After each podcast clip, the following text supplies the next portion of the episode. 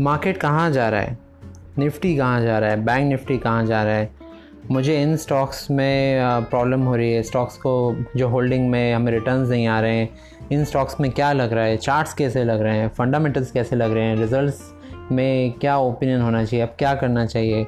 Market का trend कैसा लग रहा है? ग्लोबली मार्केट्स कैसे लग रहे हैं? क्या एफ़ के फ़्लो से हमें चिंता करनी चाहिए? क्या फ्यूचर एंड ऑप्शन के में जो एक्टिविटी हो रही है, उससे हमें कुछ असर पड़ सकता है? ऐसे बहुत सारे सवाल जो आप हमेशा पूछते रहते हैं, वो सारे सवालों का हम कोशिश करेंगे वन बाय वन हल करने की हमारे the bull and bear report में और हर एपिसोड में हम कभी निफ्टी कभी बैंक निफ्टी कभी आपके स्टॉक्स सब तरह के सवाल हल करेंगे और उसे लेके आएँगे। सुनते रहिए।